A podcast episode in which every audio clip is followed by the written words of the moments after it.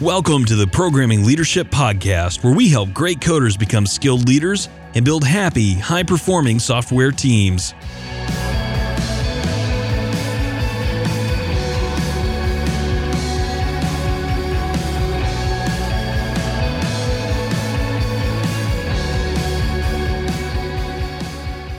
Hi, I'm Marcus. Welcome to the show.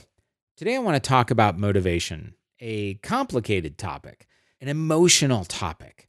And I know that because this is my seventh take at this podcast, trying to make sense of it in a way that's coherent.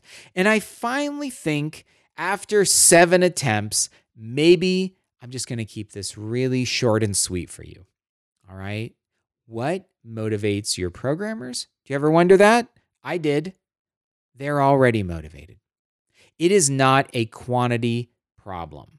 That is, if you look at your programmers and think they're not motivated, that's like saying the glass is empty. That's actually not the case. These people came to you motivated the first day you hired them, guaranteed, or you wouldn't have hired them. Before they came to you, they had spent years or decades practicing, learning, going to college, reading books, reading Hacker News, studying, doing side projects. They had spent decades honing their craft. They are absolutely motivated. Software engineers love writing programs and they love the work they're doing. I don't know any of them who would say, "Well, you know, I I my real love is accounting, but I fell into software and so now I'm here." I just don't know those people. They got out of it. Software engineering happens to be a field that attracts people naturally who are motivated, who want to and have developed good working relationships with their compiler, who then have invested years in school, in books, in training, in learning, in practice, and now they come to you and they are so excited. And my guess is, if we look at LinkedIn's 2017 study about turnover, we can see that when they came to you, they were coming to you hoping to do big things. They were coming to you hoping to make a big difference, to have a big challenge. And yet, we oftentimes take these people who want a big challenge, who hope that they can bring their whole brain and their whole heart to work, and they're so motivated and oftentimes we put them in a system that demotivates them. Okay. And what it does, I think, is it does not decrease the quantity of their motivation because I don't think it's a quantity problem. I think it shifts their motivation.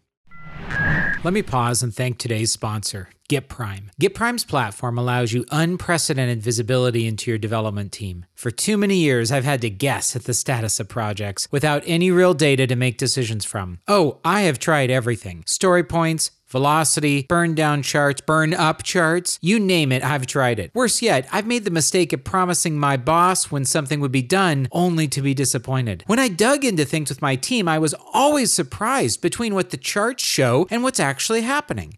Now, it's not like anyone's messing up, but things are happening that I have no visibility of, which meant I couldn't even discuss it with my team. GitPrime changed all that. With GitPrime, you can leverage Git level analytics. That's where the real work is happening. It provides deep insights to help you have better conversations with your engineers and your whole team. See things better, build things faster. Learn more and sign up for a demo at gitprime.com. I can remember having team members who appeared less motivated about the work in front of them and more motivated about rewriting something that was almost outside of their area of work or building something completely new. They were like, "Oh, I think we should be over here." Or they they talked about a new technology. We should be using React and why are we still using Angular? They were motivated and excited. It just wasn't directed at the problem. So I started to wonder, why? What is it about this these problems, this coding that I've given them that is so boring? Like, let's just call it a spade. Why is it so boring? And I remember one time this programmer was really honest with me. I had gotten a big request from a client. I had spent uh, a day or two, maybe a week, whiteboarding in my office, drawing UML diagrams. This is software design and architecture, I thought. Planning. This is the work that tech leads and architects and CTOs should be doing. And then we get the plan, we get the design, we decompose it into small features and com- small parts, and then we give it to the team to implement. And this one programmer just wasn't really grooving. Like he normally on some stuff was was really motivated, but I thought, oh, he has low motivation. Again, I'm thinking in wrongly in terms of quantity. And yet he was always bringing me new ideas. And I said, "Why is the work in front of you so boring?" And he said, "You took the challenge out." Like, I get that this was a big project and you're excited. And when you got it, it was unknown and nebulous and confusing and complex. But what you did is you like boiled all that fun out of it. You took the challenge out of it and you designed something that then all you need is 10 lesser skilled programmers to be able to implement it.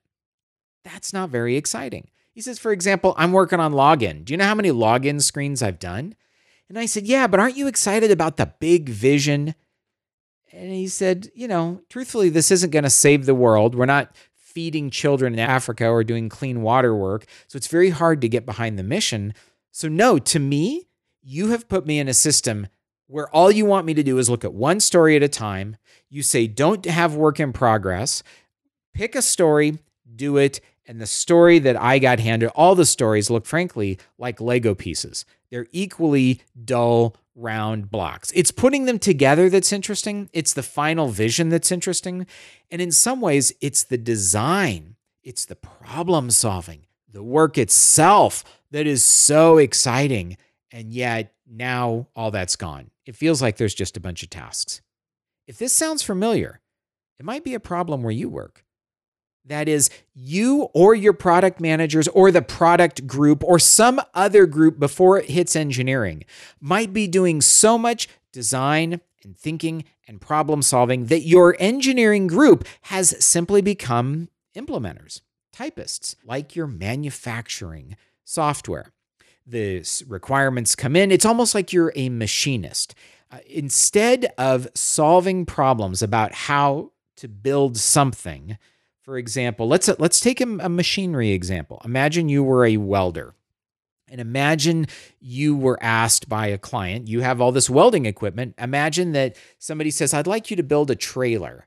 Well, great. You're going to draw up the plans. You're going to learn, do some CAD work. You, are going to meet the hit the requirements for cost and size and length and number of axles and all the other stuff.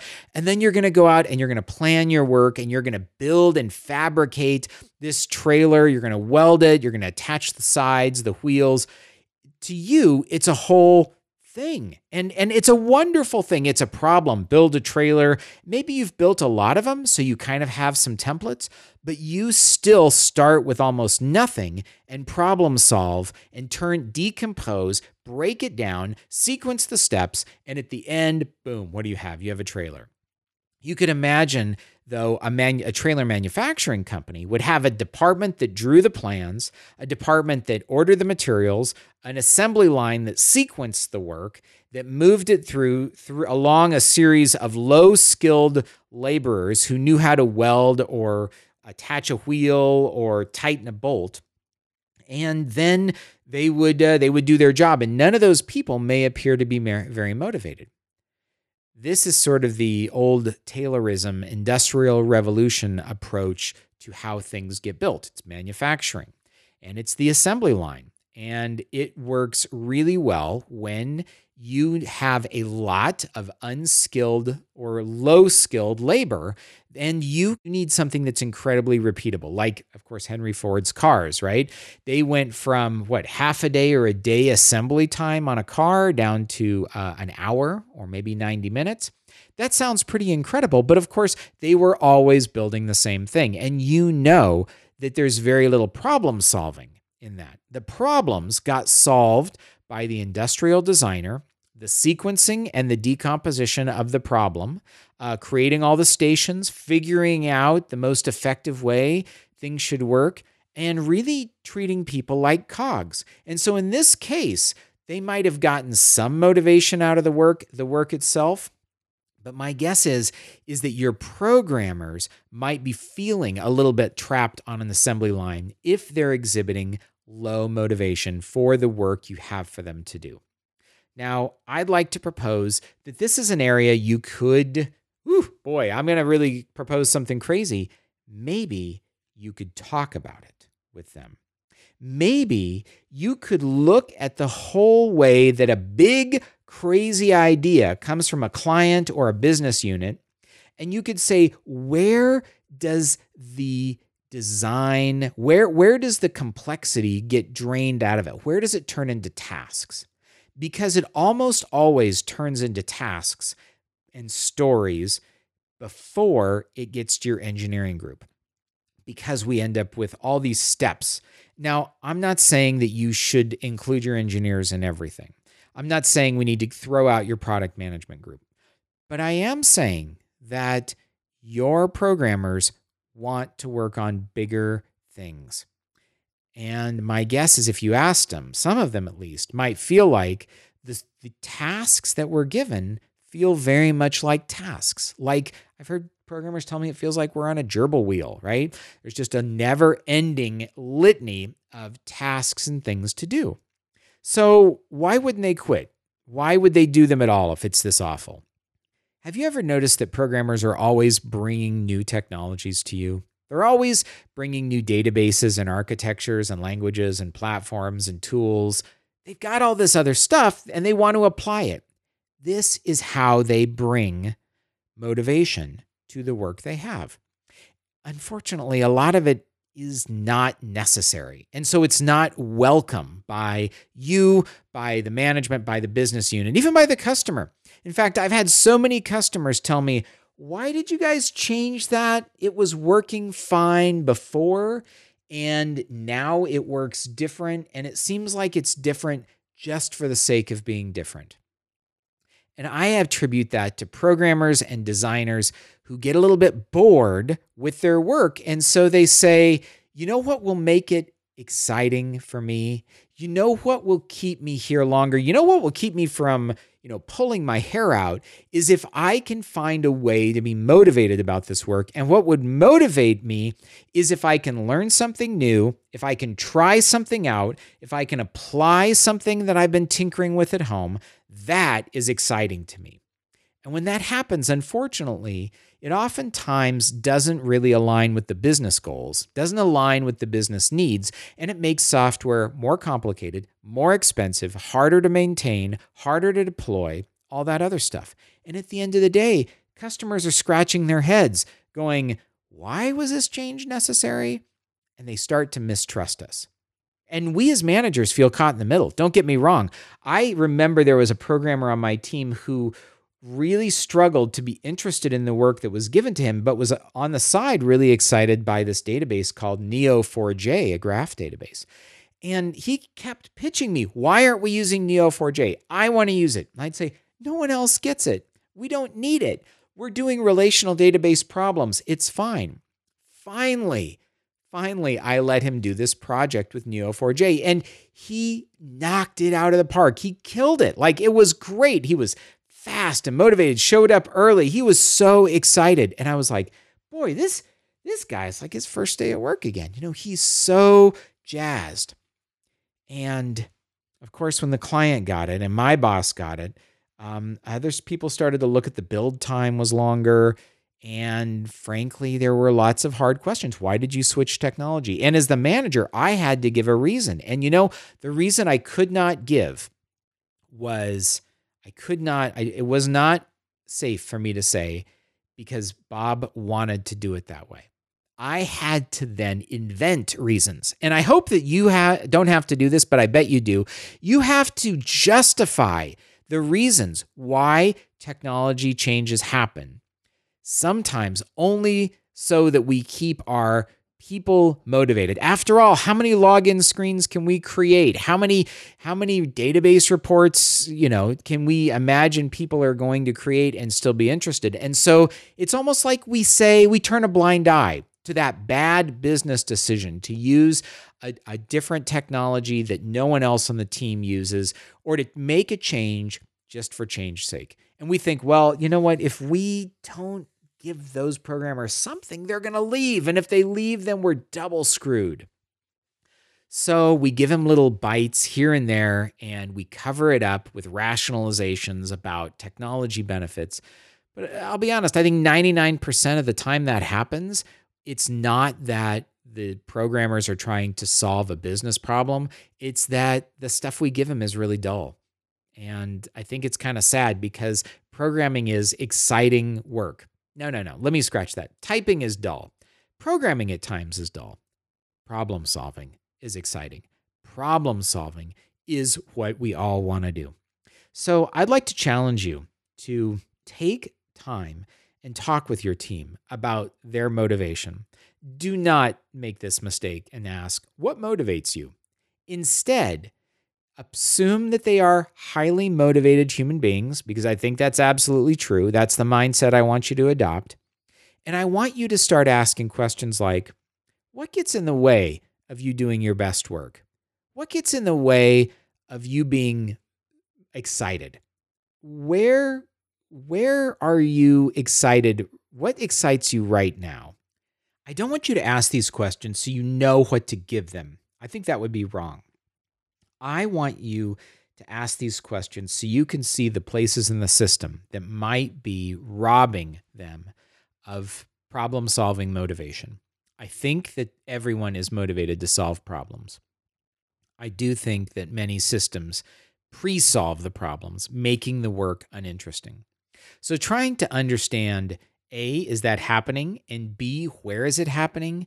And why is it happening? And how could you leverage more of your programmer's expertise, even across organizations, to be able to participate maybe in problem solving in new ways? You might actually even find that designers are struggling with this, that product managers are struggling with this, that that that there's just a general feeling of being on an assembly line. And if that's true, I think the thing to do is to identify where it's happening, identify why it's happening, and start to collaboratively understand the uh, impact so that we can make a change to the system. Understanding what motivates people is pretty simple. They want to do great work, do a good job, and stay interested. They want to solve big problems. You're fooling yourself if you believe all they want to do is sit at their desks and code and not think, because at the end of the day, they want to make a difference. And I want you to create a system where they're free to do that. All right, this has been Marcus. You can find me at marcus at marcusblankenship.com if you'd like to email me. And we'll be back next week with the Programming Leadership Podcast.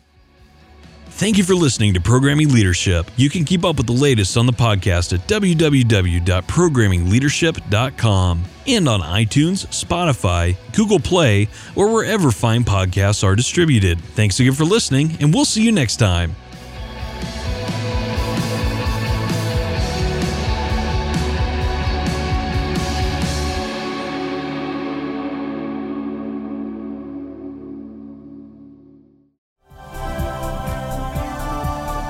This has been a Humble Pod production.